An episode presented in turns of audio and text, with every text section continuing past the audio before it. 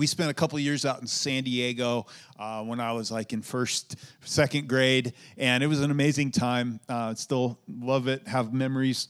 And uh, my parents were going to grad school out there and uh, we would go to the beach all the time just fell in love with the beach. You know when you're a kid it doesn't matter how cold it is right? You just go in. I would stay in for hours. I could be purple you know shivering. Didn't matter. I just loved being in the water so much. And i remember this one beach we went to north of san diego. I can't remember exactly where um, but north of san diego we'd go to this one beach and there was always like a, a pretty good down coast current that was that was happening. And so I remember you'd go out and you'd be swimming and you know catching waves and hanging out and just playing. And before you know it, you look up and your parents are way up there, like waving their arms and motioning, "Get back here!" Right?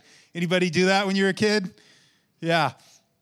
And just because of the current, there is a natural tendency to drift. There's just, I mean, it just pulls you, right? and you, you don't real, really realize it's happening. You're just playing, you're having fun, and you're not paying attention. And before you know it, you look up and you're way down the coast, and you know, you got to actually get out and run back up and get back in the water in front of your parents and recenter yourself on where you're supposed to be, right? And see, I think actually life is a lot like that sometimes, isn't it? See, in life, so many of us, I mean, it's so frequent that you have a, uh, a mission. I, I think we could probably most of us could identify with with starting the year, you know, with a resolution or some health goals, and then life just happens, right? And maybe months, a few months later, you look up and the current of life has just like, you know, you got busy, you got focused on other stuff. You look up and you're no longer centered on your goals, right? For some of you, you're like that takes like two, three weeks in January honestly, for most of us, right? But life has a way of doing that, of, of when you have an important mission, an important goal, something you're centered on, just to the current, you know, and it's not it's that it's not that you were intentionally trying to, you know, move along or drift away from your mission or where you're supposed to be. It just that's life. And if you're not paying attention, if you're not deciding where you're going to be, um, you tend to drift, right? And I think this is very similar to our walk with God. And as a follower of Jesus, I think our mission in life, our primary mission in life, tends to drift from being centered on what is most important to all sorts of other things. I think it just happens naturally. It's the tendency, it's the natural current of life. Last week we looked at uh, perhaps one of the most famous verses in the Bible, John 3:16, which I think probably most people in the room, you, you, you likely be able to recite it by heart. And uh, we actually looked at it in the context of a whole section, a conversation with a guy named Nicodemus. And in context, actually, as we looked at this um, scripture in context, I think there's all sorts of things in there when it came from darkness and light and different things that we don't often think about. And before we move on too quickly in the narrative in the book of John, which we're going to do next week, get back to the narrative, move on, and wrap up chapter three.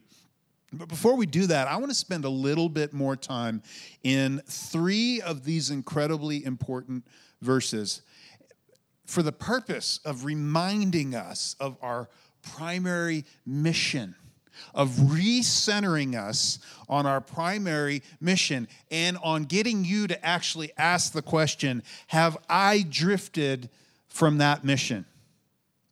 Has my family drifted from the primary mission as a follower of Jesus? Now, before I read these verses to you, I just want to remind you of the context uh, of these verses. And, and, and in the verses right before this, um, in Jesus, in this conversation with Nicodemus, he, he makes this statement that's so profound because it's right at the core of our faith.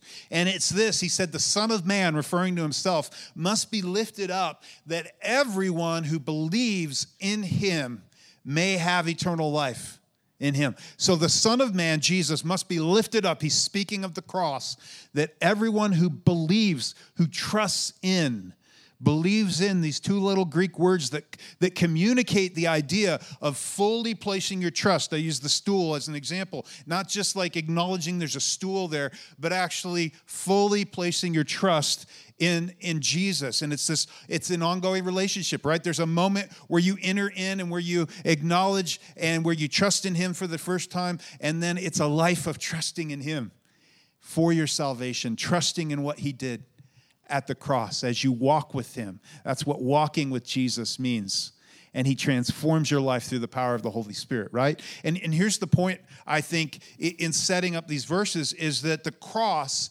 is actually, the cross and the resurrection is the center of our faith. It is the center place.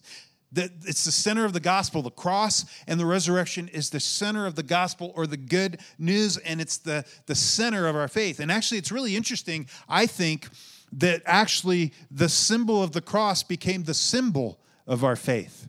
I remember going to uh, South Korea when I was traveling uh, when I was uh, 18 or 19 over to Thailand actually on a on a mission trip and seeing just crosses lit up all over Seoul. And and have you ever thought about how how strange it is you probably haven't because you probably have jewelry, many of you, and it's just so, such a part of our culture and it's such a thing that brings comfort. And yet, how odd it is that the symbol of faith that brings us comfort that so many people wear as, as jewelry is actually a Roman execution stake. It would be like us wearing a little miniature electric chair. I'm serious. Have you ever thought about how strange that is? And, and when, our, when the forefathers of our faith were, were you know, coming, we're, we're talking about this, the cross was the only thing that made sense as, as time progressed to be the symbol of our faith because it was the cross and the resurrection that actually are at the center of the gospel. And they're at the center of our faith.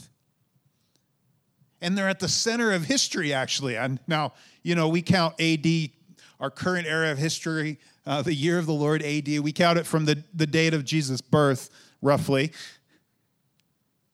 But actually, the truth is, had Jesus not died and risen from the dead, you would have never heard of the name of Jesus. There were plenty of other people in history that claimed, you know, Messiah status who died and stayed in the grave, and you've never heard their name. Let me prove it to you. Um, how many of you have heard of Bar Kokhba? Now, some of you Probably because I've mentioned him here, right? Or because you're nerdy like me. One of the two. Otherwise, it's like, God, no, never heard of him. Well, he was a very famous, actually, in the first century. He became much more powerful. He led a, you know, an army, and uh, but guess what? He died and he stayed in the grave, and you've never heard his name, most of you. And see, this is the truth, is the gospel. The heart is the cross and the resurrection and what the cross means. That Jesus said, the Son of Man, that I'll be lifted up, that whoever believes in, trusts in me, might have eternal life. That is at the heart of the gospel. And that remains actually the heart, as we're going to see in a minute, of our mission and what we need to remain focused on. And so that's the context that sets up these, these three little verses, starting with, with one of the most famous verses ever written in history.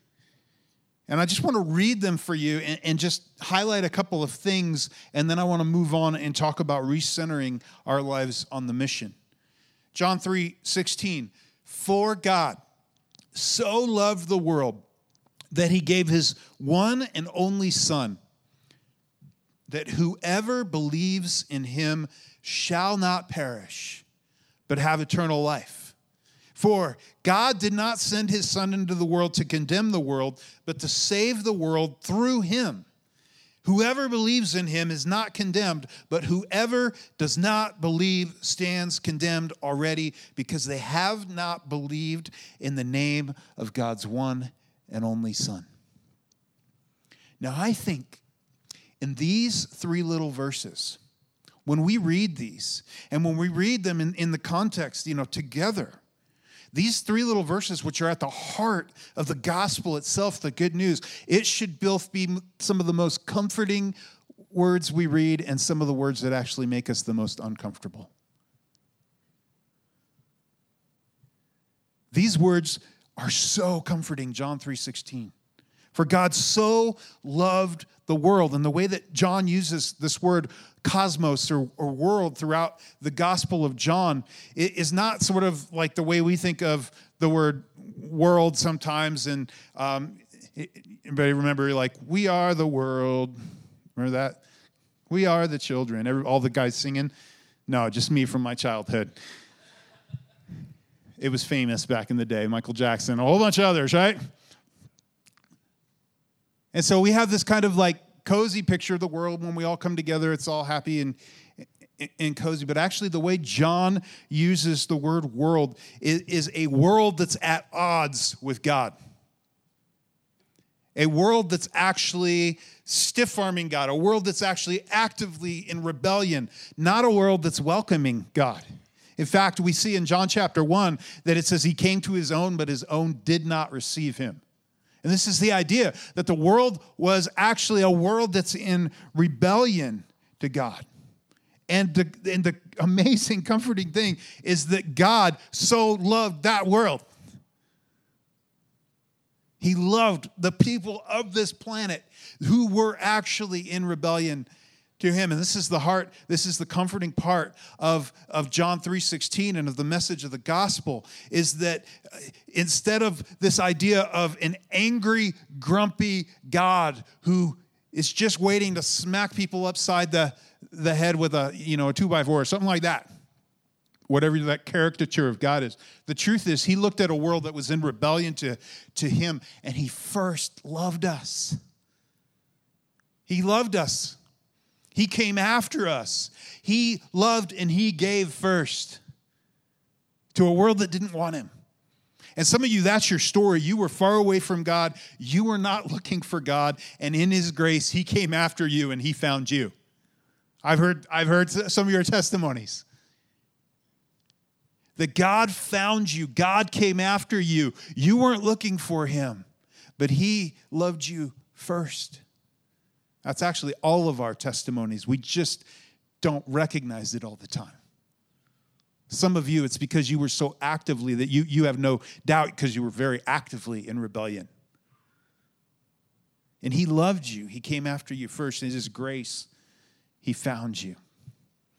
A God who loves a world in rebellion, a God who gives and gives the most precious thing in the world, His only Son, who gives actually of himself as God comes in the flesh. The Trinity, right? The Father, the Son, the Holy Spirit, the three in one. God comes in the flesh and dies for us. And this was actually so counterintuitive in the first century. A revelation of a God like this fact, there's a quote by um, a guy, he's not a Christian, he's, he's a secularist, and he wrote a book called The Evolution of God. And he's writing about the historicity of the crucifixion and actually why historians see this as, as such a uh, you know uh, that the that the crucifixion actually happened. It's called the criteria of credibility. Here's what he says. He says we can be pretty sure the crucifixion happened in part because it made so little theological sense. In other words nobody at the time would have come up with this on their own. He goes on john 3.16 puts it for god so loved the world that he gave his only begotten son and as powerfully as these words ring now, imagine their impact in the ancient world.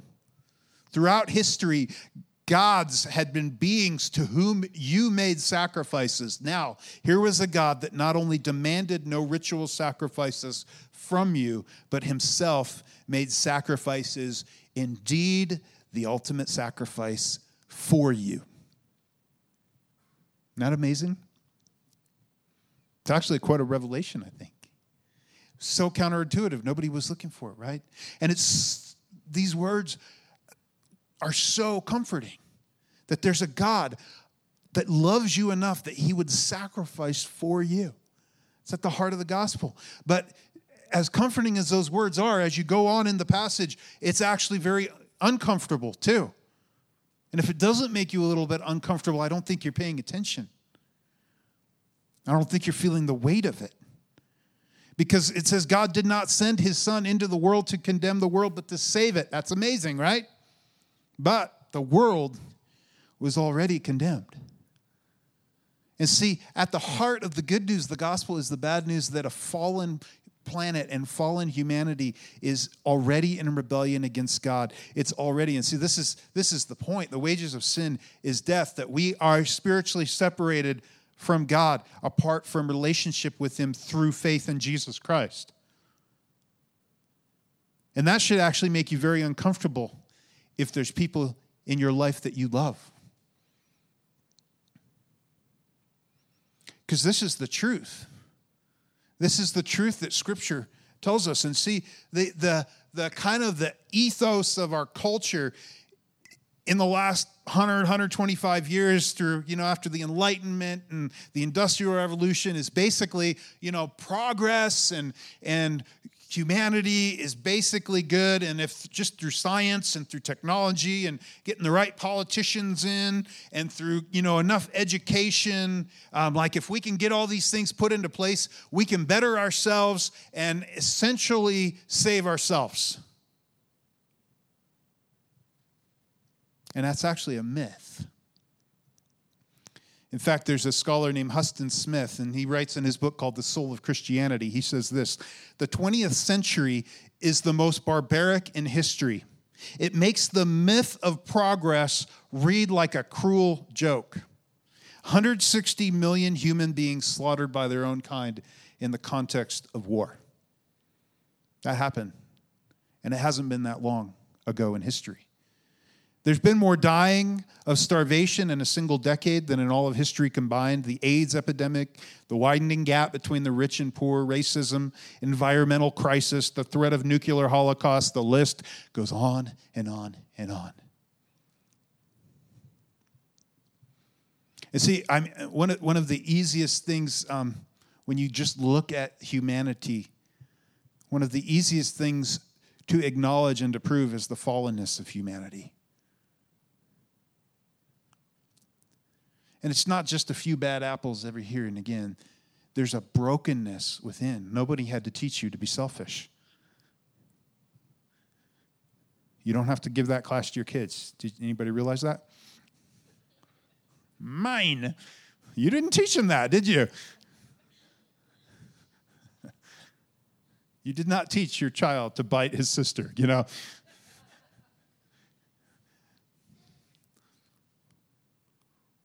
There's a fallenness, there's a brokenness. And that's where, uh, that's where John says, hey, the world was already condemned in a state of sin, broken. Paul says you were dead in your trespasses and sin. Not just like, yeah, I made a mistake or two. No, he says you were dead in your trespasses and sins. You needed a rebirth, like earlier in this chapter, to be born again, to be made spiritually alive. And yeah, there's beauty in humanity because we're made in the image of God. But at the core, there's a brokenness, there's a fallenness. The world stands condemned. There's a reality of eternity, of heaven, of hell, of judgment. See, and that's a hard thing for our culture because in our culture, it is offensive to think of a God who would dare judge. Do you realize that's a very like first world problem kind of thing? Because in cultures all over the world, I mean, we, it's just, I know, you know, real atrocities happen and have happened and not in the, you know, too far history in our nation, right? But in, in places and in cultures that have struggled under just terrible, terrible injustice, the thought of a God that actually would just let it all slide is as unthinkable to them as to some in our culture the fact of a God who actually would judge. See, God's holiness and his justice requires that there's a judgment. And the truth of the gospel is that through faith in Jesus, he came when he was lifted up on the cross, he made the ultimate sacrifice for sins. And by trusting in him, those sins can be wiped away like, like they never happened. and your life can be brought from death, from spiritual death to spiritual life. Beautifully comforting, but at the same, time, should make us uncomfortable. To the message of the gospel, God took our punishment on himself. In fact, Charles Spurgeon, one of the greatest preachers of all time, said this If you could save yourself, then why would Jesus have had to die? See, and, and the cultural notion, the popular notion is hey, kind of, you know, you're just born, you get in, right? We talked about this a little more last week. And the heart of the gospel is no, you need to be made alive through faith in Him. That God loved this fallen world. Emmanuel, God with us, He came to a humanity that was dead in its sins, that was already condemned. And He gave of Himself in the most profound and wonderful act in history. That anyone who trusts in Jesus and what He did when He died and rose again would not be condemned, but have life. Beautifully comforting, very uncomfortable. And, and let me just say this is the implications of these verses they're either true or they're not true.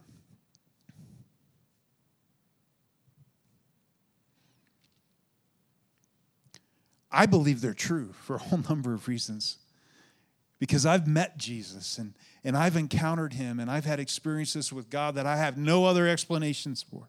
And I know many of you have met him in the same way, and your lives have been encountered and transformed. I believe these words are true. This is the gospel. This is literally the gospel truth, right? And here's the implication of that. If it's true, it's the most important reality in the universe. Wouldn't you agree? If there's a reality of eternity,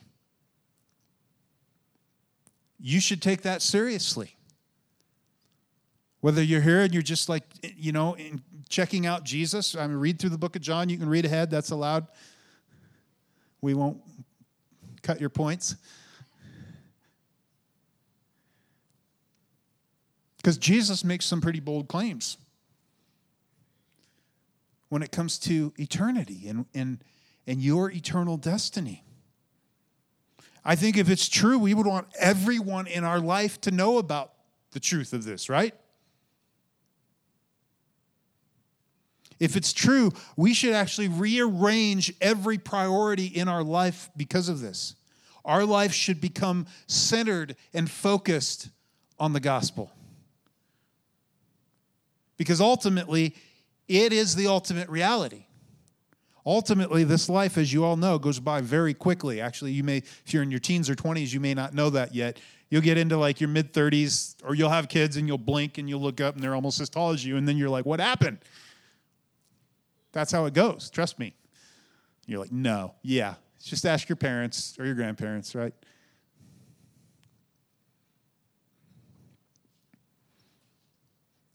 This, this reality should fundamentally alter things in our heart. It should fundamentally recenter our life on what's truly important. So I want to, before I move on from this, these three verses, I just want to zoom in on, on one of these words in there. And that's the word send. That Jesus send. Next slide. For God did not send his Son into the world to condemn the world, but to save the world through him. He sent. He sent. And see, actually, this is a, a pretty big deal in the Gospel of John. Jesus is was and is the sent one from God. In fact, when it talks about God loves, so he gave, John will go on and talk about Jesus as the one who was sent into this world. He was sent into this world. He'll talk about this 39 times in the gospel the one who was sent from the Father. Like he was on a mission. He was sent out. He had something that he was called to do. Sent comes from this Greek word apostolos, sent one. And the first disciples he chose were, you know, big capital A apostles. the apostles, the 12, right, that were sent out into this world to carry the message of the gospel. And guess what? And here's the truth, and here's what you may not think about too. Every one of us is a small a apostle, sent one. This is the mission. Like if you signed up to be a follower of Jesus, you signed up for this. Somebody might not have told you you signed up for this, but you did. This is the mission given to you. In fact, um, we are called to be imitators of Jesus. You know that, right? When, when the words, when, when they coined the term Christian, um, it was actually kind of a derogatory term. It was in Antioch, and it was basically little Christs. Um, Christ is Messiah. That's what Christ means, right? So it's kind of, and it kind of stuck. And the point is, you are the hands and feet of Jesus in the world. You are the image of Jesus, or you are the um, representative of Jesus in this world, right? This is basic Christian theology. And if you're a follower of Jesus, you are called to be an imitator of your Savior. And one of the primary characteristics of your Savior is he was sent into this world on a mission on a mission of grace and love and forgiveness to call people towards himself, to call people towards repentance, all these things. You're called to be an imitator of Jesus. In fact, the apostle Paul, here's how he put it. Like he wanted he wanted the people he was writing to in Corinth to understand this. He said in 1 Corinthians 11 verse 1, he said, "Be imitators of me as I am of Christ." Now, now Jesus was the sent one, and in all of history, I don't know, maybe Paul was like the best representative, next representative of being a sent one, wasn't he? If you know anything about Paul's story, is basically he, he was fighting against Jesus, and then Jesus encountered him in this powerful way, um, and he switched teams. And as the rest of the disciples, you know, were getting some work done in Jerusalem and Samaria and these areas, for the most part, he said, Okay, you guys got that? I got the rest of the civilized world. And he goes out and he plants churches all over the Mediterranean rim, a sent one. And he looks at these Corinthians, he says, As I imitate my Savior, you imitate me. That's bold. Man, would that all of our lives, we could say that, right? As I follow Jesus, follow me. Imitate me as I imitate Jesus. Paul was a sent one, right? He understood the heart of the mission that was given by our Savior. See, Jesus didn't just save us, come to this earth, die, rise again, and go, man, I hope you have a happy, good, blessed life. Health, wealth, prosperity, all that. You guys got it. We'll see you later. No. What did he do? He gathered up his group of disciples, and as he was the sent one, he gave them a mission, didn't he? He sent them out. Matthew 28 19. Therefore, go and make disciples of all nations, baptizing them in the name of the Father and of the Son and of the Holy Spirit, and teaching them to obey everything I have commanded you. And surely I am with you always to the very end of the age. The commission given to the original disciples that has rolled on to every generation of followers of Jesus to carry the gospel, the good news of Jesus, to the uttermost ends of the earth. Acts 1 8, again, before Jesus ascends, he says this to his disciples, but you will receive power when the Holy Spirit comes on you. Uh, you've got a big mission, you're sent, but you're not going to do it on your own strength and power. I'm going to empower you to do it. And you will be my witnesses in Jerusalem, locally, Judea, like this area, and Samaria, even those kind of parts you don't like, and to the ends of the earth. Do you know you are sitting in the ends of the earth right here today? You don't feel you're like, no, where is the center of the earth? No, you're in Grand Junction. Come on. From Jerusalem, this is the ends of the earth. Nobody even thought there knew there are people on this continent, right? Here we are worshiping Jesus. And there's still corners of this world, pockets of this world, where people do not know the name of Jesus. That's our mission, right? In fact, Matthew 24 14, Jesus says this And this gospel of the kingdom will be preached in the whole world as a testimony to all nations, and then the end will come. One of my good missionary friends, that I, the good friend of my parents, he always said, "When do we get to go home? When the work's done." So you might want to get on with the work. Now, one of the phrases we use around here and have coined around here to help us understand this mission in our context is this little phrase my circle, my responsibility. Everybody say that out loud. My circle, my responsibility. See, this is, we, we coined this a couple years ago as we were praying about our strategy for our church to reach our community and reach, reach the world. Because the truth is, I think if every one of you would adopt this idea, if every one of us would come to the realization that the people that God has placed in our circle of influence are our responsibility to reach, they're our responsibility to love and pray for and serve and invite and share the gospel with. If every one of us would embrace that and actually begin to live that out, it would radically change our community and the ripples that go on to change the world. See, one of the things is we, we tend to kind of get this, but we, we reduce our mission just to, because um, we know the great commandment love God, love others, right? But too many times we reduce love others just to being nice to people and kind to people. And that's good. You should do that. That's Christ like. Be kind. That's a good thing, but it doesn't stop. Being kind doesn't stop with just being nice to people. In fact, sometimes uh, sharing sometimes the uncomfortable truth is the kindest thing you can do, right?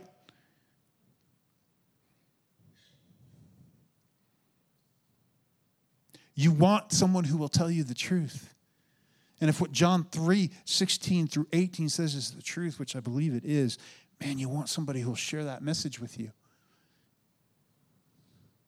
It's not very kind or loving to never get around to sharing the gospel with people. And so, your circle of responsibility, yes, that is your family, primary. That is your coworkers, your friends, your extended family, your literal neighbors across the street the people God's placed in your life. But we believe it's also people that you've not met around the world, but you have the opportunity to impact. A number of years ago, I was talking to Ray as we you know we're working together. And as some of these plans were first starting up it was cool because god was doing the same thing on uh, another pastor's heart who was instrumental in spearheading the, the church planting thing. And it was like i was talking about say how can we support some local indigenous missionaries? Because I feel like God has placed a burden of responsibility for our church to reach these unreached areas in Southeast Asia, this area. And so, a, number of years now, you know, we've been able to partner and be part of what God is doing. And He's doing great things, right? Because why? Because our circle isn't just the people right around us, it extends. We're all called. I, I tell people this all the time. You're either called to pray, send, and go, or go when it comes to world missions. That you should have a heart for the nations. Now, maybe your focus is local and that's what God's placed your passion. That's great, but you should still care about the people on the other side of the world, vice versa, too. It's not just like, well, I'm a world missions guy, but I don't give a rip about my neighbor. No. Wrong. Eh. It's both and. Everyone has different like focuses and passions, but we're called to both, right? Which is why our church is so committed to missions. I've told you many times our goal is to get every one of you at some point on a missions trip because it does something in your heart and it reorients it for the kingdom of God worldwide.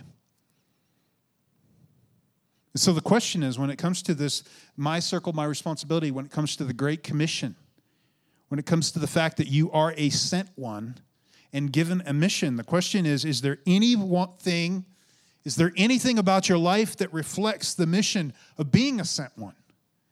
You got to stop and ask yourself that. If the uncomforting and uncomforting truth of John 3 16 through 18 is true, and if you're here and you're a follower of Jesus, I think if we ask for a show of hands, you know, almost every hand in the room would go up. Is there anything about your life that reflects the mission of being a sent one? See, the tendency of mission in life is to drift, isn't it? Just like me on the beach in San Diego and looking up and oh, before you know it, oh, there's my parents way up there, right? That's that's life, isn't it? And that's our tendency in life when it comes to our primary mission as a follower of Jesus. To share his love, to share his good news, is, is for us just to drift. The tendency is for life to become about ourselves, isn't it? Our comfort, upgrading, status, security, happiness, all those things. Good things, but the tendency is, is for instead of being like on mission and all those things are added on, like Jesus says, seek first the kingdom and all these things will be added to you. The tendency is for us to drift to, to those things being the focus and the kingdom of God and the mission of the gospel as being an afterthought. Our tendency, it's so, it's so easy for life to become all about me and, and my issues and my problems. Isn't it?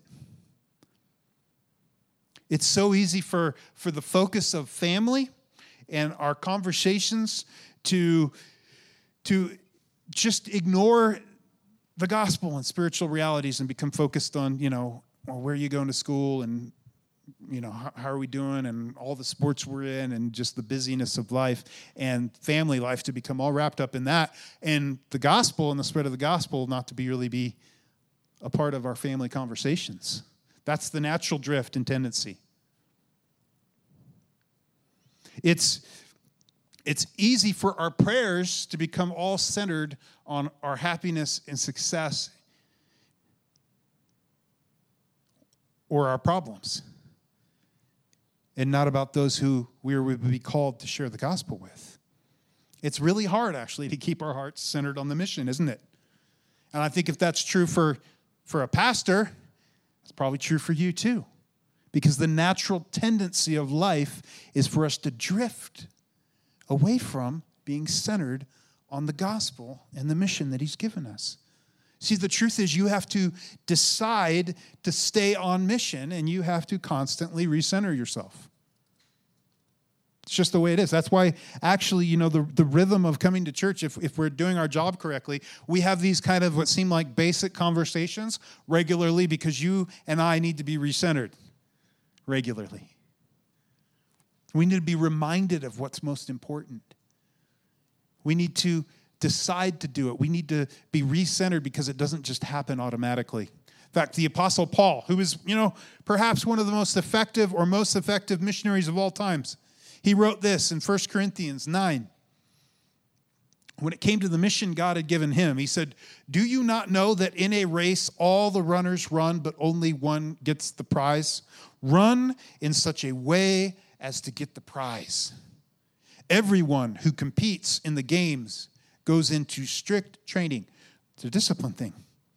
They do it to get a crown that will not last, but we do it to get a crown that will last forever. See, the idea here is there is actually, when you read through this, the New Testament, there are eternal rewards for living your life on mission. And boy, for eternity, that's going to seem a lot more important than all the things we worked so hard to achieve now. And that next rung on the ladder and success. I mean, you know, like I say, none of those things are bad. The problem is when we get off center on the mission. He says, I stay centered, I stay focused on what I'm called to do. They do it. We do it for a crown that will last forever. Therefore, I do not run like someone running aimlessly. I do not fight like a boxer beating the air. I live life on purpose. This is the guy who said, Imitate me as I imitate Jesus. Live life on purpose. Are you centered on the mission? Are you centered on the gospel? Are you centered on the task that Jesus has given us as his followers? And, and the point is, it's not just emotion, it is, there's a discipline to it. There's a discipline to recentering yourself and living your life on mission for God because it doesn't just happen naturally. You know that, right? Just like your health goals at the beginning of the year don't just happen naturally, right? In fact, if you're not very diligent, you drift. Same thing's true of our life of following Jesus, staying centered on the mission of the gospel. It's, it, it, it's not just emotion, Emotion's good. I love coming together. We worship. Goosebumps, you know. That's great. Those are uh, some beautiful moments when God encounters us and we experience His presence. I'm not discounting that. But if it stops there for you, you run the risk of living an emotion based life that actually doesn't accomplish anything. That's not how you want to live for Jesus.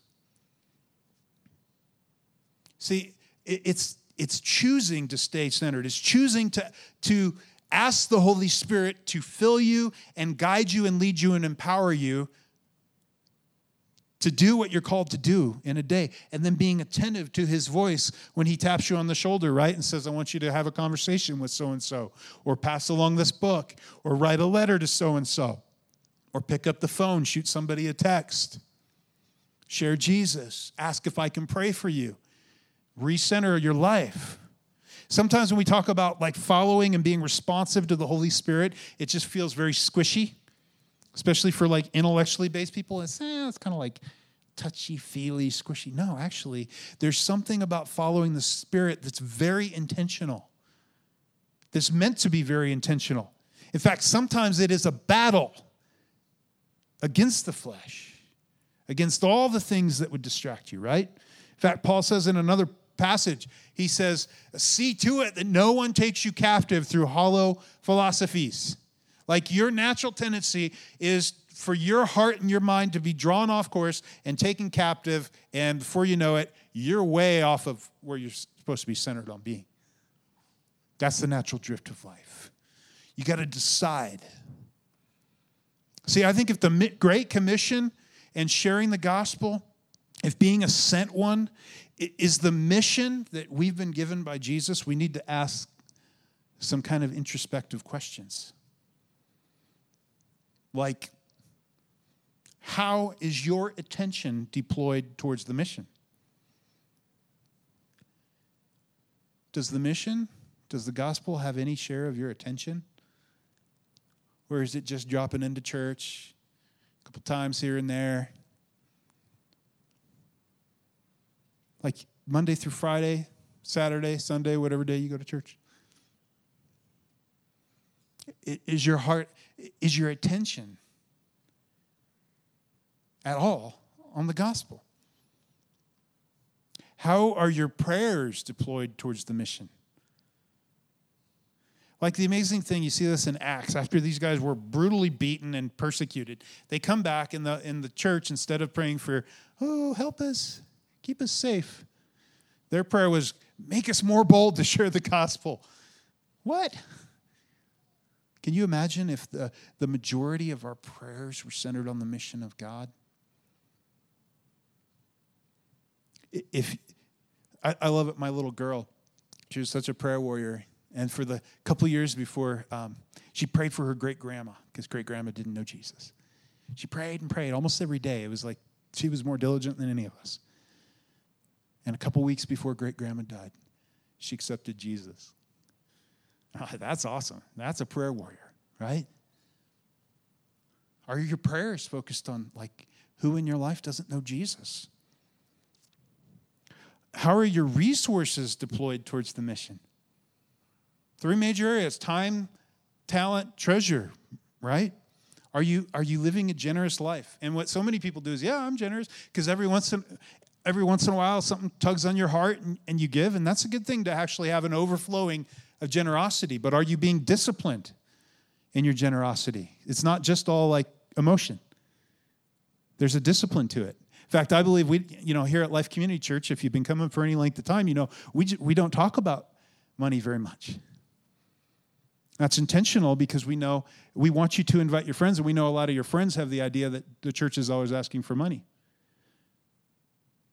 But don't ever like translate that to mean that managing your resources and investing in the kingdom of God isn't important because it is. In fact, one of the most powerful things you can do and teach your kids and, and personally do this has uh, been one of the most powerful things in my life is the discipline of tithing, where you give first to God out of what comes in. And teaching your kids that. I mean, you know, that's the way we teach our kids, you know. Dollar comes in, dime goes in giving envelope, dime goes in savings. Give to God first, pay yourself second. Good Dave Ramsey stuff. You can adjust the savings percentage as you go along based on your retirement goals, right? I mean, really, it recenters your heart and life on being disciplined about putting the kingdom of God first, right? How are your resources deployed towards the mission? How are your gifts and talents deployed towards the mission? Like God's given you specific giftings and abilities on purpose. Are you using them to accomplish His mission on earth? How are your family conversations deployed towards the mission? Are they? Does your family have times where you talk about Jesus and the gospel and reaching people that don't know Him? So here's what I want to leave you with just this thought today. And I thought as we had this day where we're, you know, celebrating and supporting the work around the world of our missions partners, Outpour, what better time to ask ourselves this question? What do you need to change to live on mission for the gospel? Have you drifted? What do you need to do to recenter yourself? What does that look like for you? Who are you praying for regularly? I'll give you a real easy, practical step to begin. Why don't you select one or two family members and just start praying for him every day? Say, we're going to pray for him every day till the end of the year as a family. We're going to invite him to Christmas, or we're going to send him a letter, or maybe pass on a book. We're going to be intentional about sharing the gospel. Are you deploying your resources in a disciplined way? Are your family conversations propelling you towards mission? A good question is Are you willing to go through any awkward in order to share Jesus? So many people fear awkward, I think, more than death. Sometimes to share the gospel, you have to get past the awkward. My grandfather, um, he grew up a Catholic altar boy until he was about five, and he'd always say, like, he'd sneak behind the uh, he'd sneak behind the altar and steal the leftover uh, communion wine. He'd tell a story about doing that. he'd always say, "I got enough church in the first five years of my life for the rest of my life." And my parents would just share Jesus with him, and it was awkward. It was always awkward talking to Grandpa about spiritual things. You know the feeling if you've ventured out and done that, right? Bring it up, my parents would they'd write letters, they'd pass along books, they'd just always like do that, right? My grandpa was in his 90s. And we didn't know exactly where he's at with Jesus. We'd seen some real like progress in his life that made us think that, that God had been working on him. But he fell when my parents were out of town on a trip and and he broke his hip. And my parents called before and said, Hey, can you get down there? For a guy that age, he may not come out of it. And I got down there and had the chance to talk to him before he went into surgery. And I told him the story about the thief on the cross, this guy who had who had never really who'd never done anything for God in his life, right? In fact, he's done a lot of bad things. And yet he trusted in Jesus, and Jesus said, Today you'll be with me. Beautiful story. Again, the heart of the gospel free grace. And I got to pray with my grandpa and lead him in a prayer that embraced Jesus. And it was a beautiful moment. But here's the thing my parents pushed through awkward for 40 something years, gently sharing at the appropriate times, right? They weren't ever jerks for Jesus. You can do that too. That doesn't work very well. But don't think that just because you're you're nice, but you never get around to getting past awkward that you're fulfilling your mission either. Okay? You look for appropriate, kind ways, and yes, it's going to feel awkward to share your faith and gently share. What do you need to change to live life on mission for the gospel? Are you living like a sent one?